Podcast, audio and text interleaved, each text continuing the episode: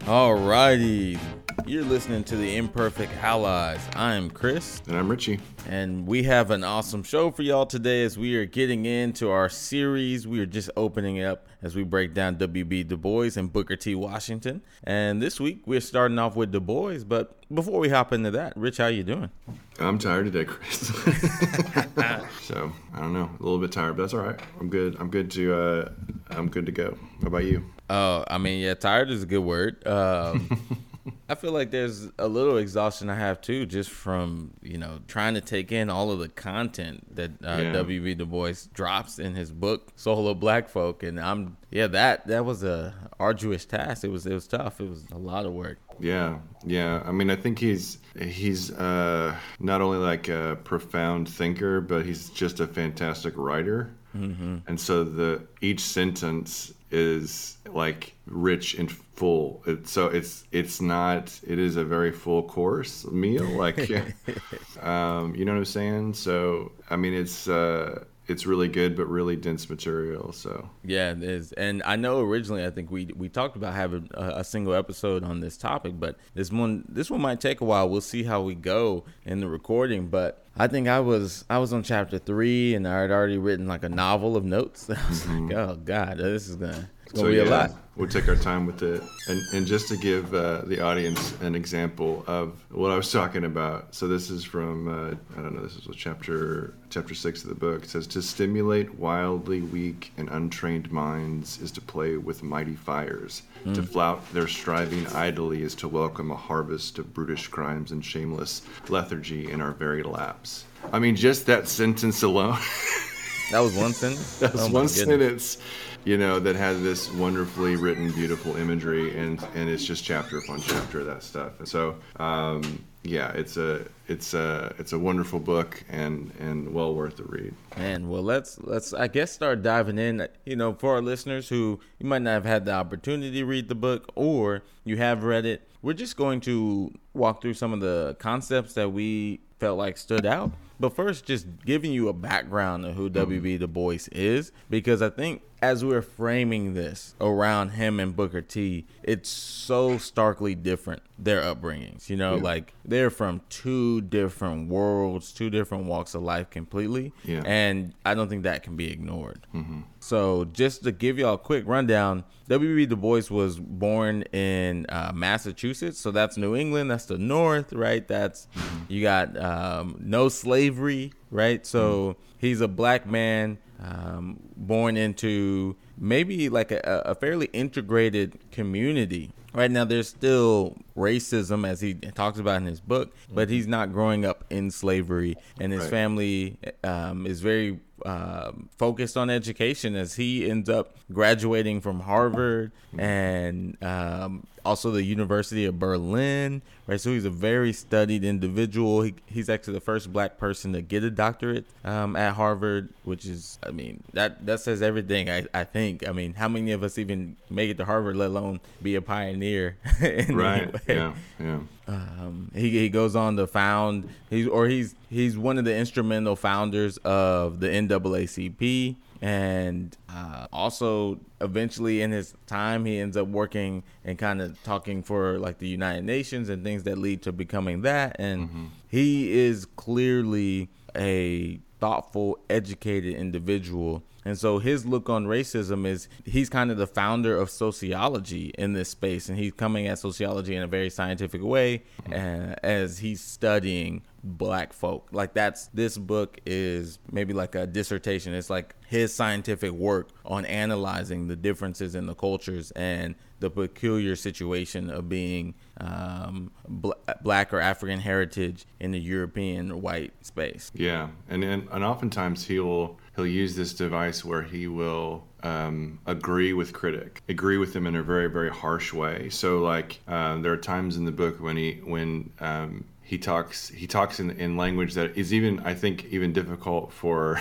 uh, definitely white progressive ears. Like mm. like he'll say things like, "Okay, say we're brutes. Say all you know black men are, are the brutes that were were," and then go on with this uh, logical argument that mm-hmm. even so they need education. So so it's it's um, it's it's a book that's that like a lot of um, truth is uh, can make you Hard. uncomfortable and hard and and uh, what uh, we talked I think we talked about it a couple episodes ago but like uh, the psychiatrist in Ted Lasso uh, the the truth will set you free but first it'll piss you off and I think that that's definitely some of the things that pop up in the book Yeah, Yeah. and I I respect that he takes the logical arguments of the time, and you know some of them still persist today. Mm-hmm. That he he'll he'll say, okay, if this is so, then let's look at this from that lens, and then let me argue, you know, the negatives of that or or how to look at it. Um, but you, it's very clear he's a proponent of education. He Mm-hmm. he believes that um, to be set free is to be able to pontificate and study and learn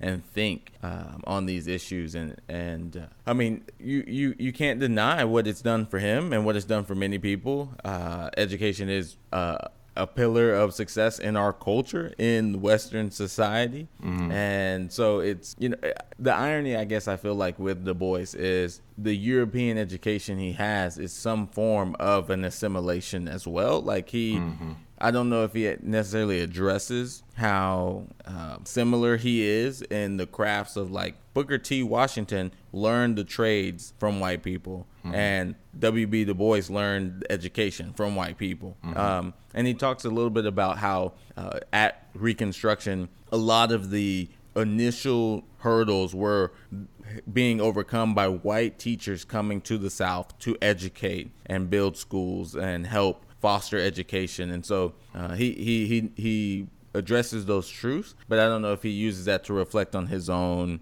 assimilation based on Booker T's. Uh, and I just thought that kind of stood out to me. But uh, one thing I wanted to point out was W.B. Du Bois also felt like there was needed to be some unity amongst all black people in general. So when I'm speaking of this this riff or this tiff between him and Booker T, I don't want that to be taken as Du Bois had a, an opinion that there were untouchable black people or anything like that. He's actually one of the founding members of the Pan African mu- movement, which is a worldwide movement of basically trying to bring black diaspora people together. So uh, I just wanted to point that out as we talk about Du Bois, just to clarify, he is about the unity of the culture. They just Yeah. have two different ways of doing it. Yeah, absolutely. And to kind of speak, I found the quote that I, I thought was really interesting to speak about education and how high he esteemed it. Um, he's talking about educating black people, specifically black men, in this section, but he, he said only that uh, selfishness, which education teaches, can find the rights of all in the world of work. So, like, the idea is that, um, or at least what I pulled from the this little section was like, education is so important because it's it's enlightenment. It's it's what shows us what our rights are, and that's a very Western thought, right? And so, and and I want to I want to kind of acknowledge that that as much as like you know there could be uh, a dichotomy set up, and then oftentimes are like we do we're doing it in the show as well, like this Booker T versus Du Bois, du Bois uh, dichotomy. Uh, they really all work within the frame system or the the framework of Western thought, and that Yeah. includes imperialism and colonialism and all those things. So they're affected as much as I, you know, in different ways maybe, but as much as I am now, as much as you are now by by that. Um, and I think it's it's really like astute to acknowledge that because I don't think it is a ton. You know, what I mean? Like still we're all still like these are all The still settlers. Yeah. Yeah, exactly. Yeah. For sure. Um, and again, that's a, a bigger dichotomy to, to, Mm-hmm. to zoom out on that we don't often do. And maybe it's not necessary in some of the debates and arguments and discussions, but it is good, especially on this podcast where we really are looking at um, the full ecosystem that we're in Mm-hmm. and being able to d- discriminate the differences and how it shows up in, in different other cultures. Mm-hmm. I, I 100% agree that education allows you to uh, be set free and be able to challenge different ideas. And, and that's what it was intended to do. That's kind of like the mission of education right? Now in our schools nowadays it's almost um, an assembly line of you know workers right? But when you get into higher ed the goal it might not always reach this goal but the goal is to have people willing to challenge themselves challenge their society challenge their own thoughts and question right?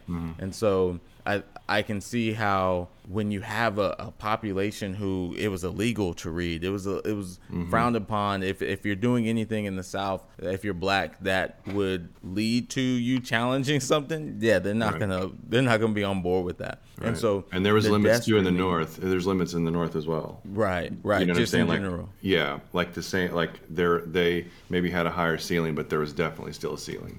Yeah. You know what I mean? Oh, for sure. And so yeah. um, it, it, it's very clear that I, I, Reconstruction South is a time for a lot of people to get educated. But in Souls of Black folks, um, Du Bois often talks about how not all of the people are, what would you say, hungering for the knowledge, you know? Sure. Like there are different groups. Yeah. And this is that same thing that I brought up with you or just asked you about Mm-hmm. race and, and what it's like in the white community, right? Not Mm-hmm. everyone wants to be that college educated individual in trades are there as well. So that same split exists in the black community. And I found that to be interesting because I think Du Bois still says no matter what, you need to be college educated. Yeah, yeah, and I, I, I think that you know, um, he, I think the problems that he sees are still the same problems that we see today.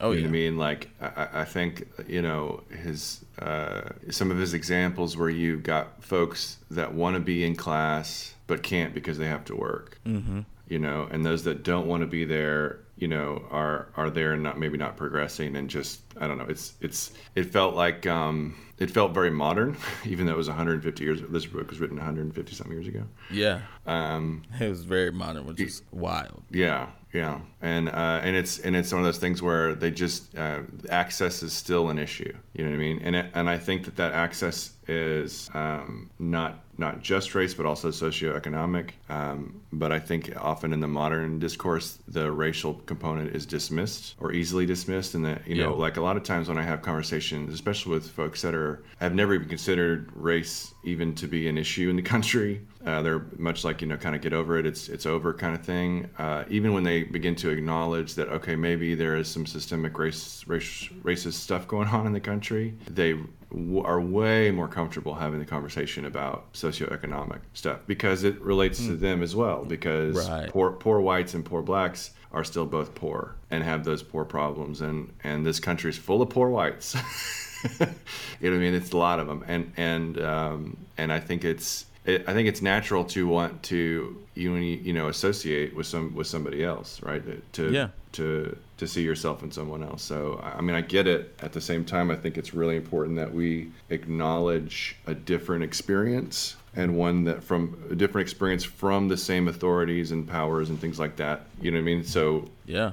getting treated differently because of um, just your melanin content is is still a thing, and it's a it's a systemic thing. Yeah, that, I mean that's one of his quotes, and this is again he's talking about different century, but the problem of the 20th century is the problem of the color line, mm-hmm. and that might still be a similar problem in 2021. Maybe not said exactly the same way mm-hmm. because we have integration, but there's there's still this same kind of issue. But did you did you the the part that was crazy to me was when Du Bois was doing his um, sociology work and focusing on the differences in um, slavery and um, Reconstruction with the relationships of the two cultures. So, like during slavery, if you were a poor black, meaning um, like you would have been more of a trades guy, you would have been more of a you know not the the house guy, like you would have been out slaving away. You were also around poor whites who kind of had that same ideology and and, and work ethic worldview kind of mm-hmm. thing. Yeah. Whereas if you were one of the you know more more likely if if there was freedom to be an educated black guy, right? You Yeah. were in the house, you were treated a little different, and you were then around white folks who were also of that same yoke. Right. So what he was saying was during slavery, you were more likely to be around someone who thought like you. Yes. And then after slavery, uh, you see this kind of separation where the act- the the highest class of black was around the lowest class of white. Yeah. And um, this rift caused more problems because now you have maybe what we call uppity, right? Um, you have this type of black person or Negro as it's used back in the day. So you have Mm-hmm. an uppity Negro around mm, poor white folks, Right. and that is a judgment on the poor white folks that you have this successful black family near you and that's where the violence ensues. That's where this this discontent comes from because the the communities that are next to each other are actually furthest from similar to each other. I Well, found that super interesting. Yeah, and uh, the the I think from the from the white perspective, it's a violation of the social contract because you know when when slavery started, not everybody was white. Not you know Irish, Italian, Jewish folks Yeah. weren't considered white. Um, even even uh, poor English, right? What what um, you know, and and so the contract when when when uh, chattel slavery really started going, there was pushback from from these other non-white white people until the idea of whiteness was expanded to those, and so the idea of whiteness says that you're higher, you know, higher on the social stratus, you're higher on the economic stratus, you're better, you're closer to God. All these like you know sort of awful things um, that demarcate one of you know one brother from the other, one cousin from the other. Um, and then when a poor white sees someone that's supposedly lower than them in this higher status, it's it's uh it it destabilizes their worldview because I'm I've been told I'm better. I've been told I'm higher, and then I have somebody. So what does that mean about me? How low am Right. I? How low am I? So it's to me, I, I think it's built into the system because it's a system of control. Um, And and to see like during during even during slavery and and uh, to a lesser extent Reconstruction because Reconstruction there's a little there was more segregation. Um, but like there was a lot of integrated poor whites and poor blacks. You Oh, know um, and but at the same time you couldn't raise it's much like the collective stuff that we've talked about. You couldn't raise above the collective. Mm-hmm. you know what i mean? So the collective yeah. rules said you know i'm white but i'm broke. You're you're black and you're broke. So we're going to work together and live together and i mean have sex and, and trade and teach you know. But when if if there's ever opportunity the whites go 1st i mean that's you know and uh, anyway so yeah. Well, and I, I like just that you mentioned how slavery was about control because you know the history of slavery in America it, it started with Native American slavery and Native American enslavement, and that wasn't effective because the natives knew the land so much better that they could not be controlled, and so so then it became you know serfs and it became the the um, prior to them being white, the immigrants that were coming over that could not afford to be um, free men, I guess. Right. They had their um, uh, their their servitudes that were based on time bounds. But what became confusing was, you know, the argument of the time bound. Uh, hey, I'm a free man now. You can't tell me what to do. No, you still have a, a two years in your contract. Right. You know, these disputes started to pop up with white slaves, Yeah. and it was harder to control and regulate. And Yeah. then someone said, you know what? If we keep shipping people that look completely different than us, this is easy to control. They're just slaves. Boom, no Right. questions asked. And um, and, and so a lot of the foundation of slavery, it wasn't solely for the inferiority of black people, right? That is just a myth to it's almost like a marketing campaign for the institution of slavery Oh, to sure. promote it and um, you know to have masters who know the tactics of making sure the black people stay feeling inferior,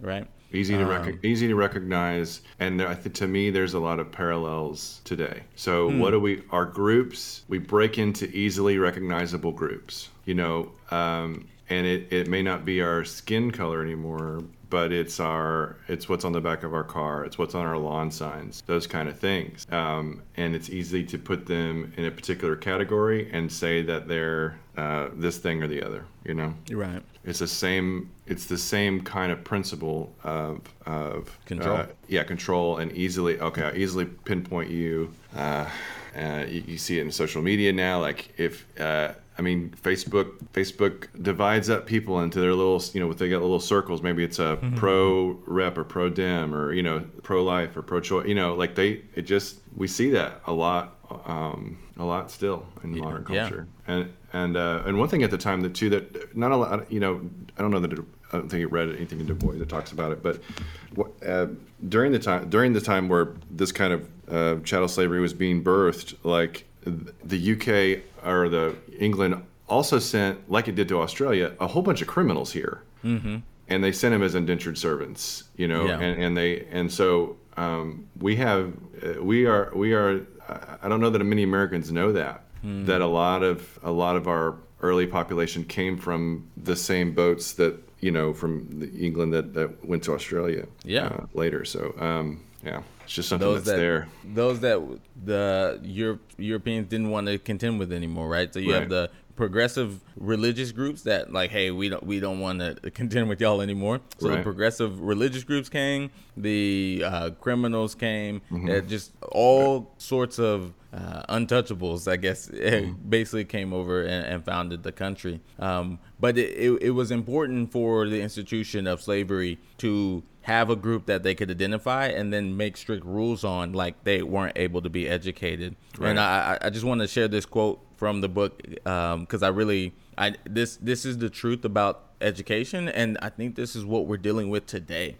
In the 21st century, because um, we're seeing a lot of radicalism, and we are we know that college is the number one thing the country is pushing for growth and upward mobility. And so, this is a quote here: "The South believed an educated Negro to be a dangerous Negro. And the South was not wholly wrong, for education among all kinds of men always has and always will have an element of danger and revolution, of dissatisfaction and discontent. Nevertheless, men strive to know. I, I thought that was super powerful because just that discontent, that that revolutionary spirit that's driven through education, that's kind of what we're seeing everywhere today. Is we have all these these talks of revolutions and overcoming and discontent for the country, and that's out of the educated class the most.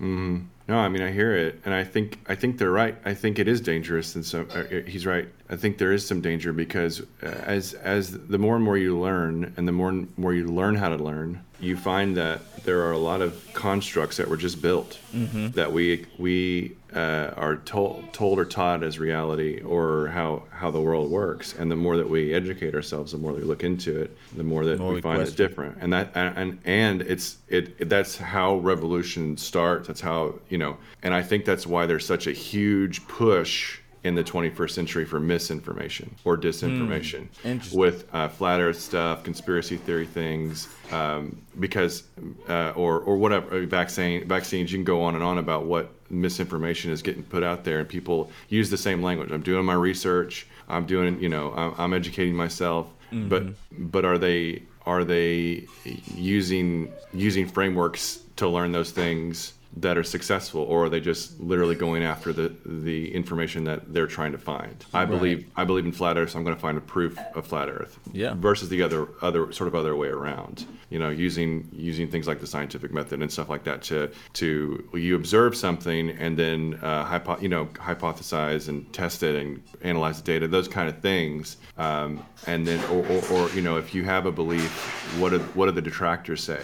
And what are their arguments? Um, uh, instead of instead of the other way around so i just think i think it is risky because i think it does birth revolution it's it's we've seen that historically like when somebody finds some new thing um, and and people want to destroy like destroy that because it's Yeah. so you know Dangerous. dangerous yeah yeah and and when you think of the the the revolutionary tones and, and that come with education i with this argument and with the dichotomy that we set up with looking at this discussion you almost wonder like hold on trades m- the the pushing of trade school is less dangerous and more constructive more consistent uh, less less radical. And as we as we look at the 21st century i think it's easy to say trade schools are popular and real but less less um, commercialized than than the culture we're in currently with education. And so we have such a radical existence right now. And I can't help but recognize that if all men seek to know, regardless of what they want to know, if they're not doing it scientifically, it is going to kind of spiral into this. And science is always changing. What is right with science changes. You know, some people argue that sociology isn't a science, even though Du Bois has gone through this.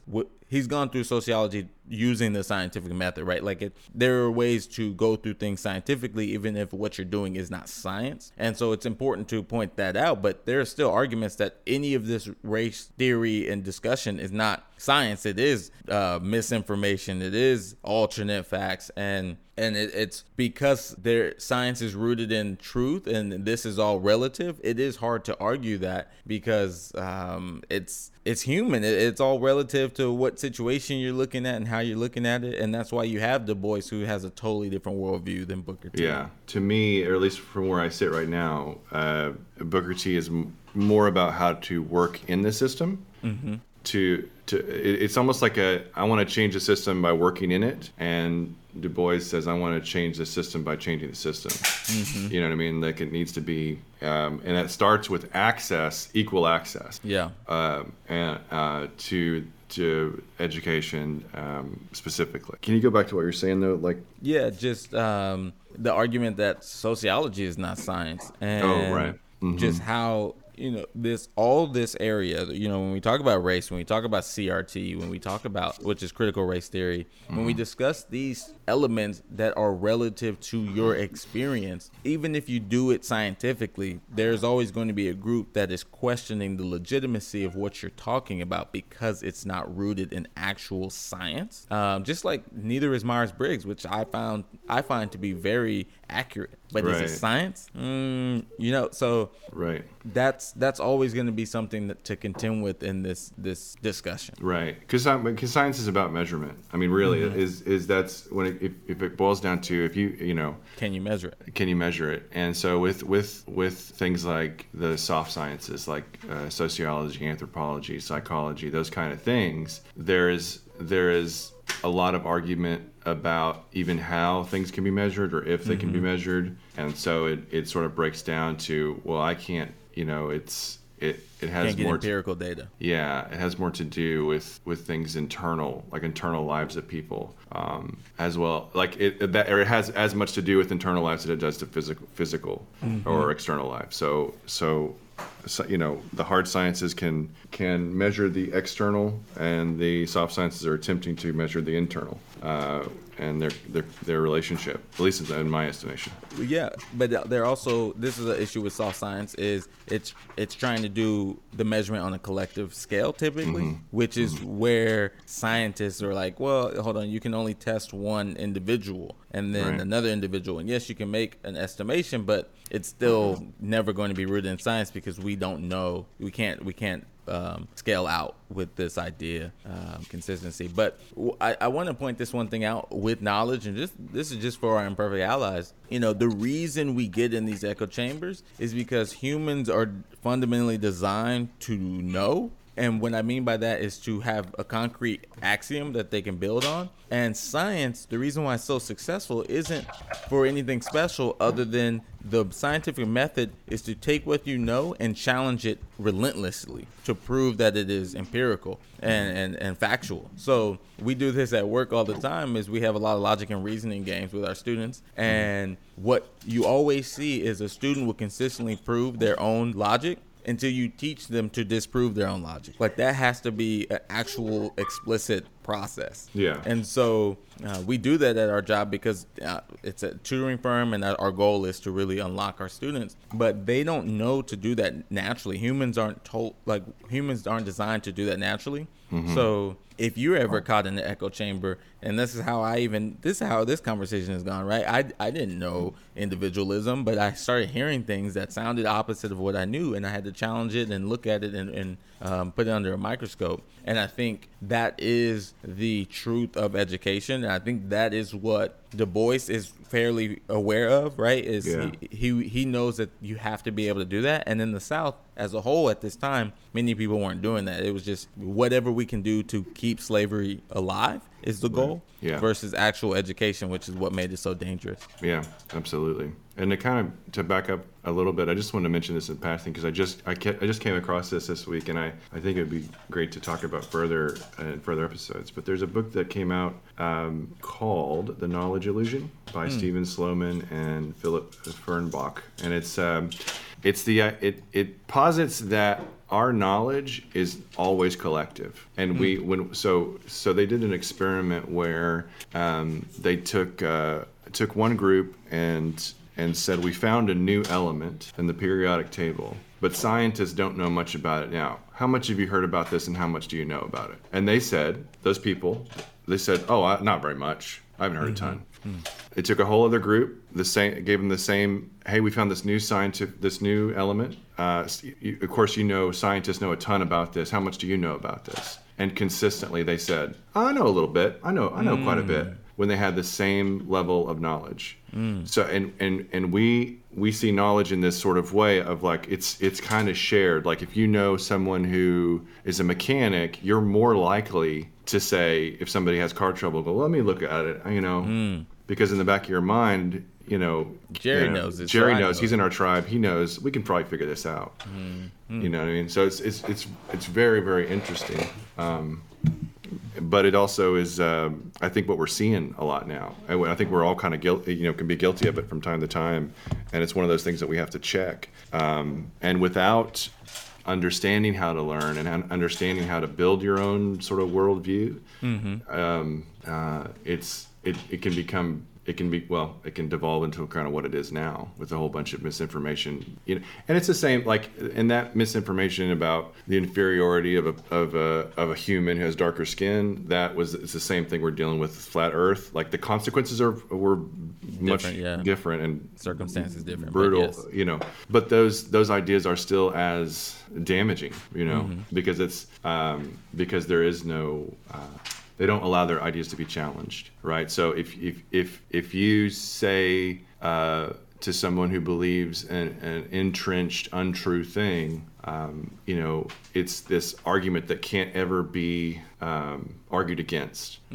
Right? So if you say the vaccines are don't work and then you're presented with uh, information that says they do then then it's like well where did that information come from who go like you know who's paying for You're this information looking for fallacies in that yeah, argument. it- and it's it, well, it's, it's that it can't even be one. It's like because because I know the truth, and if you present information to me, there's a reason that that's wrong. mm-hmm. Yeah. Instead of allowing that information to be absorbed or or contemplated, because the truth can handle it. The truth can handle the pressure of questioning. Um, you know, uh, I, I think that's what we, we find ourselves in on, on whatever side of the political spectrum or whatever side of anything that you're a part of. So if we can't, you know, if we can't allow, um, if we can't allow for that, then we're just gonna we're gonna keep the same cycles going. You know. Oh yeah, endlessly, endlessly. Um, and as we as we discuss knowledge and and how Du Bois sees it, I, I think it's interesting to reflect on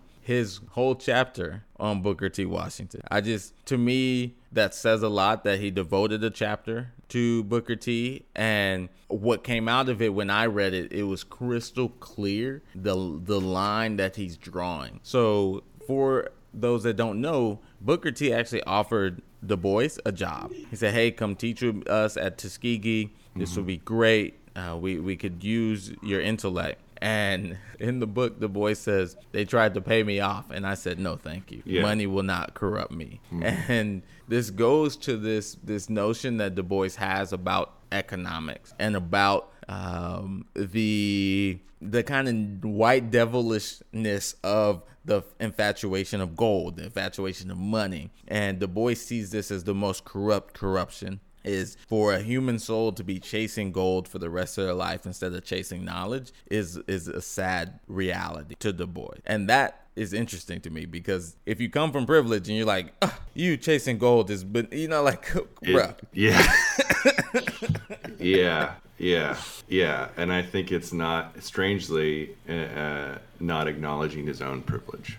Exactly, bro. That's the Yeah. first when I read that. The whole chapter was hard for me because I'm a divorced cat. So I'm like, Mm-hmm. yeah, you know, I feel you down. Don't touch the money. Don't chase the money. Don't do that, bro. My life is cush. I'm I'm chilling. You know, so Yeah. it's just it, it was quickly and I no knock to it because he he dropped some profound truths of how that ideology looks at finance and looks at money. Right. And it's so it's so accurate on how people look at it because a, a, a tradesman is about that money. They are Yeah. going, they are working, they're diligent, they're counting the, um, they're uh, checking their books and making sure that everything looks good. And Yeah. that's what Booker T pushed. He was like, "Hey, you're gonna have financial stability. We're gonna get you there." Right. And Du Bois looks down on all of it. Sure, because and and and benefiting from the system that Booker's trying to um, utilize. Mm-hmm. And so already, he already benefited. He just didn't see his benefit from it. Right. Yeah. Yeah. Exactly. Yeah. And so, and that's, but that's hard because you know he's a hero. So how can how can we criticize our heroes and be okay? And Yeah. that's that that to me is as, as important as any of the other discussion because we've got to be able to say that I agree with this person in this, these ways, and and I think he had it right here, and I think he was off here. Like even Cornel West, what I would consider the expert on on Du Bois, he even says that. Like he even says he talks about he's he's off on some of these things. You know what I mean? And and devoted his life to teaching Du Bois. Mm-hmm. You know what I mean? Yeah. So uh, it's, it's like uh, that we've got to be able we've got to be able to to see these things clearly clear clearer than maybe our for our forebears. You know? Yeah, and uh, Du Bois actually does a good job of of kind of hating on your heroes because he he addresses Booker T as a pioneer and a hero who Yeah. he, to even take a moment to disagree with and scoff at is is um,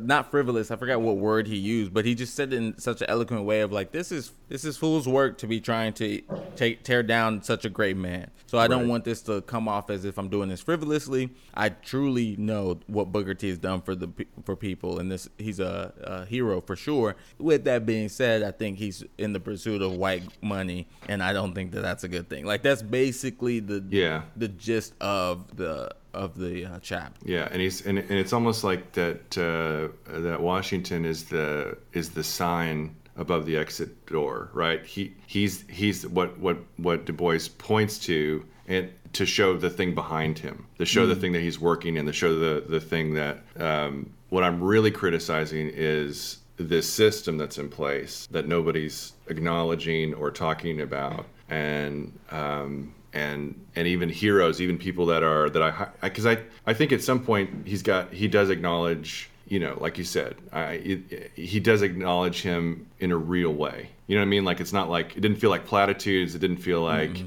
it was like look I know he's right here, and it feels very much to me uh, contemporarily, I, I, at least from parallels with with Chappelle. Mm. To me, mm, like yeah. if I would be in the place of I'm, I'm criticizing a hero, I feel like you're really, really right. You know, you're you've done a lot of things that I think are really positive um, for for the community as a whole, humanity as a whole. Uh, in this instance, for Dave, uh, but in this, you're really, really wrong, and you're benefiting and perpetuating something I think is wrong. Yeah. Um, and it, but but when I say that, I'm pointing to something beyond that, the kind of transphobia stuff and the homophobia stuff and the the, the intersectionality of the things that he's talking about. That that is really uh, the system that's kind of what, I, what I'm trying to expose and trying to talk about. You know. Yeah, I, I- can see a little parallel there of that, that criticism of our heroes and um, understanding the bigger picture, and that's where the bigger argument is where our uh,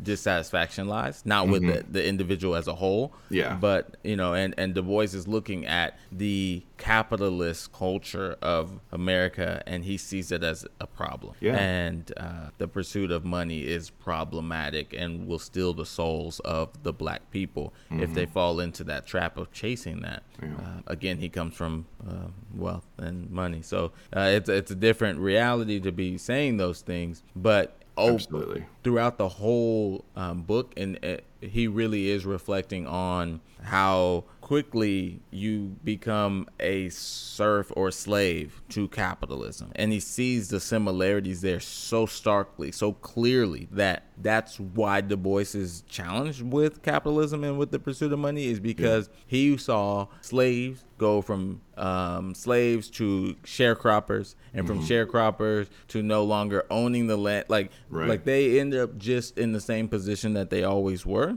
Because- and yeah. Yeah, it just well, continued. Absolutely, because I think this because I think what Du Bois is seeing was the system is not the system is broken still, mm-hmm.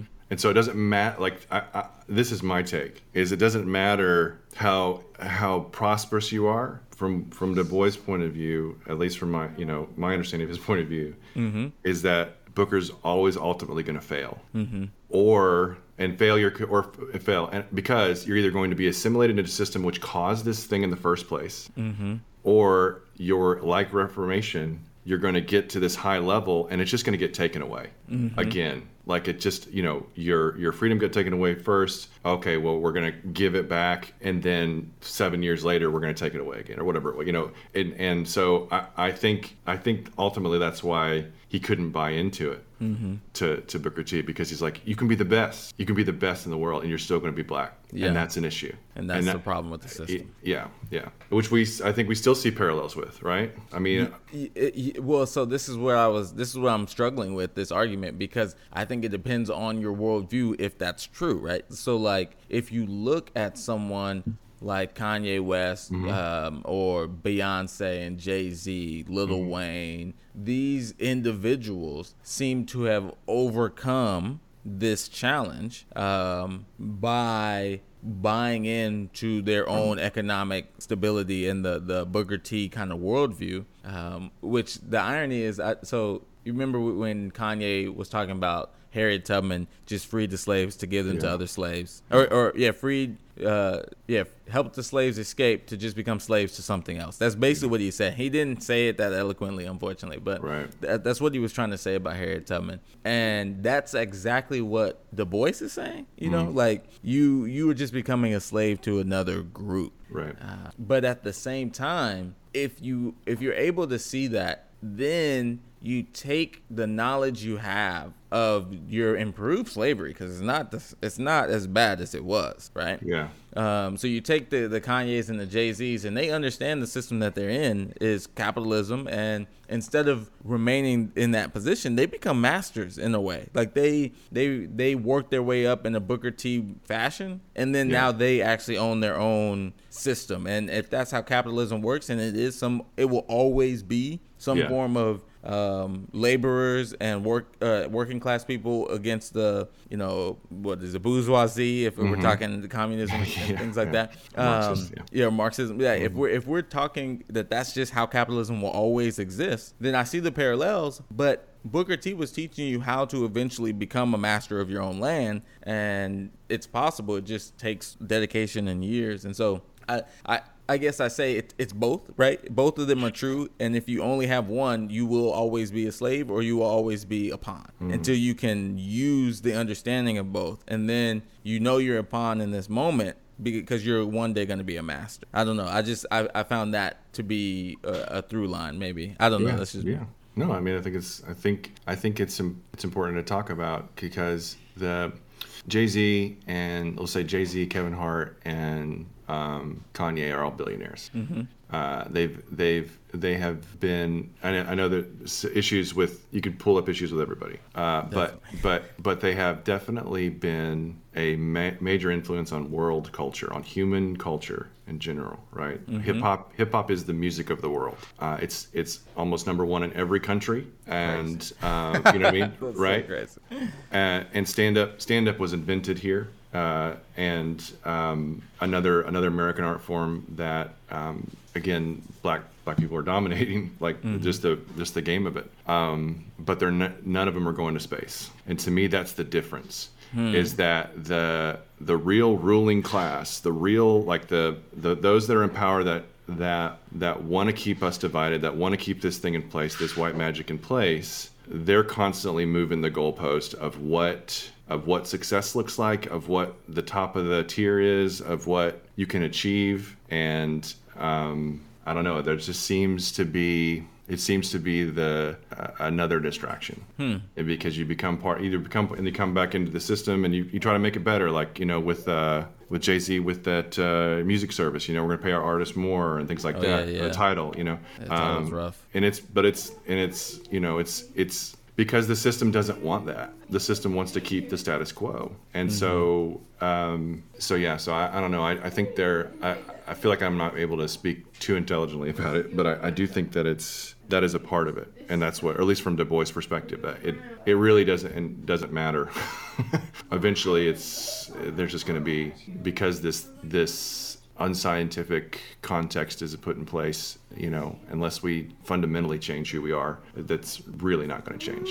Yeah. I, I, I connect with that. And I think Du Bois talks about this. So, chapter seven, he kind of starts breaking down um, the, the, the pursuit of money and the love of that and what, what that kind of does. But he talks about progress in a really interesting way. He, he's telling a story about a family that he knew when they were or he knew the family when they were young, and then he leaves and then comes back, checks on them again, and progress has happened. Now, progress isn't pretty. Um, he, he he he paints a really good picture of how you know we are going to continue to keep moving, and the goalposts actually will continue to move, right? Mm-hmm. Even the goalpost of being black moves. If mm-hmm. if we're saying being black is being a slave, right? Now we use the same terminology, and the, that's not even close to the same goalpost. Like mm-hmm. it's to be a black slave today means you work at Amazon and you don't make as much as Jeff Bezos. That's not the same, right? Oh it, wow, yeah. We have moved the goalpost on what that word means, and and the, the we kept the energy. you know, we kept the energy the same, yeah. but it doesn't mean wow. the same thing. And so, you know, progress isn't pretty. Um, Interesting. And he kind of starts just talking about how painful it is that you know he sees the he sees that they the family is in a better place than they were. Right. But it's damn, it don't look good. Right. Right. Right. It still doesn't look look the way that his life has even looked. Exactly. Yeah. Um. You know, I think I think one thing that Du Bois recognizes, and just for his, so he lived to be 95, I think. Mm-hmm. Oh God, so yeah. he he saw everything. He yeah. saw um, he saw from just after slavery to um, you know Reconstruction to anti-Reconstruction mm-hmm. and Jim Crow mm-hmm. to Martin Luther King to but bus boycotts, then to actual civil rights. And uh, I, I, I remember that he was against integration because he didn't think it would work. And right. then when it worked, or when it when it happened, he was just like, I can't believe this. This is amazing. Like, um, and so he got to see it all. And so when he talks about progress, I, I, I, I guess I listened because he saw it. But there was a moment where he was just kind of talking, saying, you, you can't, you can't you can't complain about your circumstances if you or how, let me see how to say this. Because progress is painful and progress inherently will have regression. Like just like we saw um, reconstruction fall into the jim crow.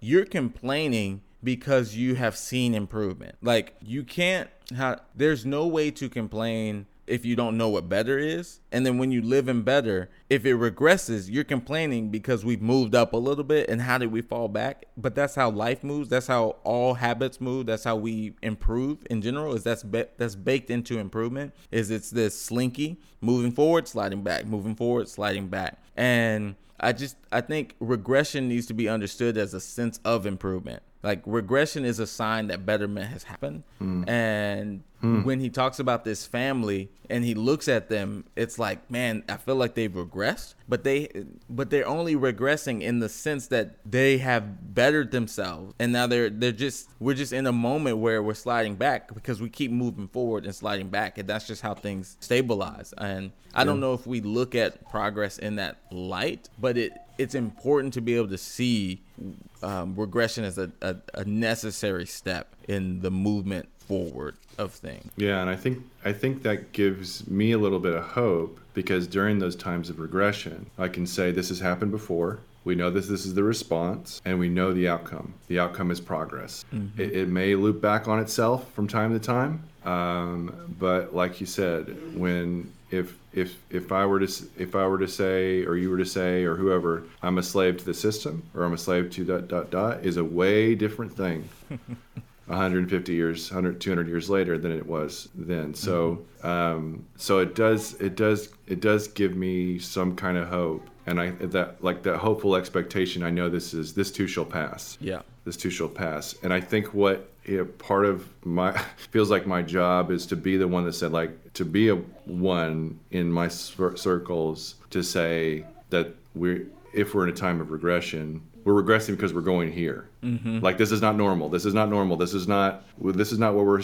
we're ending up but you know you know what i mean i mean yeah. I, re- I remember i remember you know five years ago four years ago a year ago the idea that like we've got to remember this is not the way life always is and always has been. Mm-hmm. You know, we've actually made more progress before this time, and we'll continue to go there. And it's happened over and over again. So it's, so it's such a helpful message to me, at least. That because well, yeah. I, I I mean I I remember when Hillary lost and Trump won. Yeah. And people felt like the world was ending. Yeah. When it's just we we just had Obama. Like yeah, we were gonna regress. mm. This was a lot for people, mm-hmm. um, and it's and they were motivated to be like, yo, this is too much right now. And and if you know progress to have regressions naturally, I think it makes those moments more stable and less anxious. Mm. And and and that's important for us as imperfect allies to be able to stay strong and stable. If if no one else is stable, I hope we are, and I hope our community is. Yeah. Um, and Du Bois kind of reflects on that a little bit, which I thought I, I, really enjoyed that chapter, just hearing it from that point of view, and and also noticing how we you know both sides move the goalposts and and maybe that's human and mm-hmm. maybe that is what progress looks like actually mm-hmm. so mm-hmm. um, but but you you brought up the veil mm-hmm. um, and and the differences in what the veil is for black culture and what it's like living under the veil and yeah. I, I think this is I, I think Du Bois has two really powerful takeaways in the book, which would be the veil and double consciousness. Yeah. And um I I I definitely want to break those things down and unpack those. But we are at about an hour, and yeah, uh, we want to keep our podcast nice, tight, and neat. Uh, mm-hmm. Uh, so maybe we bring this back for another episode. Yeah, absolutely, absolutely. Um, I think the more because we, you and I sat down and planned this out, and we're like, okay, we're going to give this amount of time for Du Bois, this amount of time for Washington, this amount of time for experts, and just personal reflection and stuff. And then, and then all of a sudden, we're as we're getting more and more into the material, it's like, all right, we may have to slow down because there's just so specifically um, the idea of the veil. I think it's we don't use the language anymore. I'm not at least in white culture. White culture doesn't use the language anymore. Yeah. Um, but it's the idea is talked about still. Oh, 100%. And rejected quite a bit by uh, I think I know there's no monoculture, but by white white culture. Yeah. Um, you know. And and I, I will say two things because I know we're, we're we're getting to that point. We end, we end up rolling right into the next yeah. one. But I will say one, the word woke means you are aware of the veil. That's actually what yeah. that means. You yeah. are aware of it, and that's been co-opted. So now when you when we type in woke for anything, we know what population is actually looking at. It's typically the conservative far right. It's like, mm-hmm. oh, something's woke, and the, the it, it, it, catches their eye now because mm-hmm. it's been kind of co-opted. Um, but two, the veil in this description is the black veil, and I'm really right. curious to find out what the white veil is, or what the female veil is, what the trans veil is, because mm-hmm. the veil is not unique to black. Yeah, and I think I think we are going to have a phenomenal discussion on this. and I can't wait for y'all to be here with us. So come back in two weeks when we break down Du Bois round two. This has been amazing yeah. precursor. Uh, I, yeah, we got this is gonna be fun, guys. Mm-hmm. I'm, I'm, so glad that y'all are on board with this. Rich, what you thinking? I, I, I love it too. I love it too. I mean, it's it's. Uh, I, I, feel uh, humbled by the material uh, because I I don't feel I am I don't have I, I don't know I struggle with it. I, I have the intelligence to even kind of suss out. yeah, I grapple with this stuff. I grapple with it, but uh, you know we're gonna do. I'm gonna do it anyway. try to do it my best anyway. I'm imperfect. Perfect. So, uh, yeah, so that's what we're here to do. So uh, we appreciate y'all listening. Uh, keep keep it up. Thank you so much for our uh, new patrons that have joined. Uh, you know, you you have access to the live shows. You can you can jump on here with with us when we record. Have these candid conversation with us. Some things that don't make it into the show, and be a part of the conversation. And if you can't, it's five dollars a month. you know, you can click to the link, click on the link in our show notes. And and if you can't contribute monetarily, we totally understand. Please leave us uh, five stars in, in iTunes. Uh, it's such a great way to get the podcast out there with with uh, investing very little, if anything, just a little bit of time. It's just a click, just, yeah. yeah, just a moment. Yeah. So thank y'all very much. Well, as we always do, we end our shows with a peace. Peace.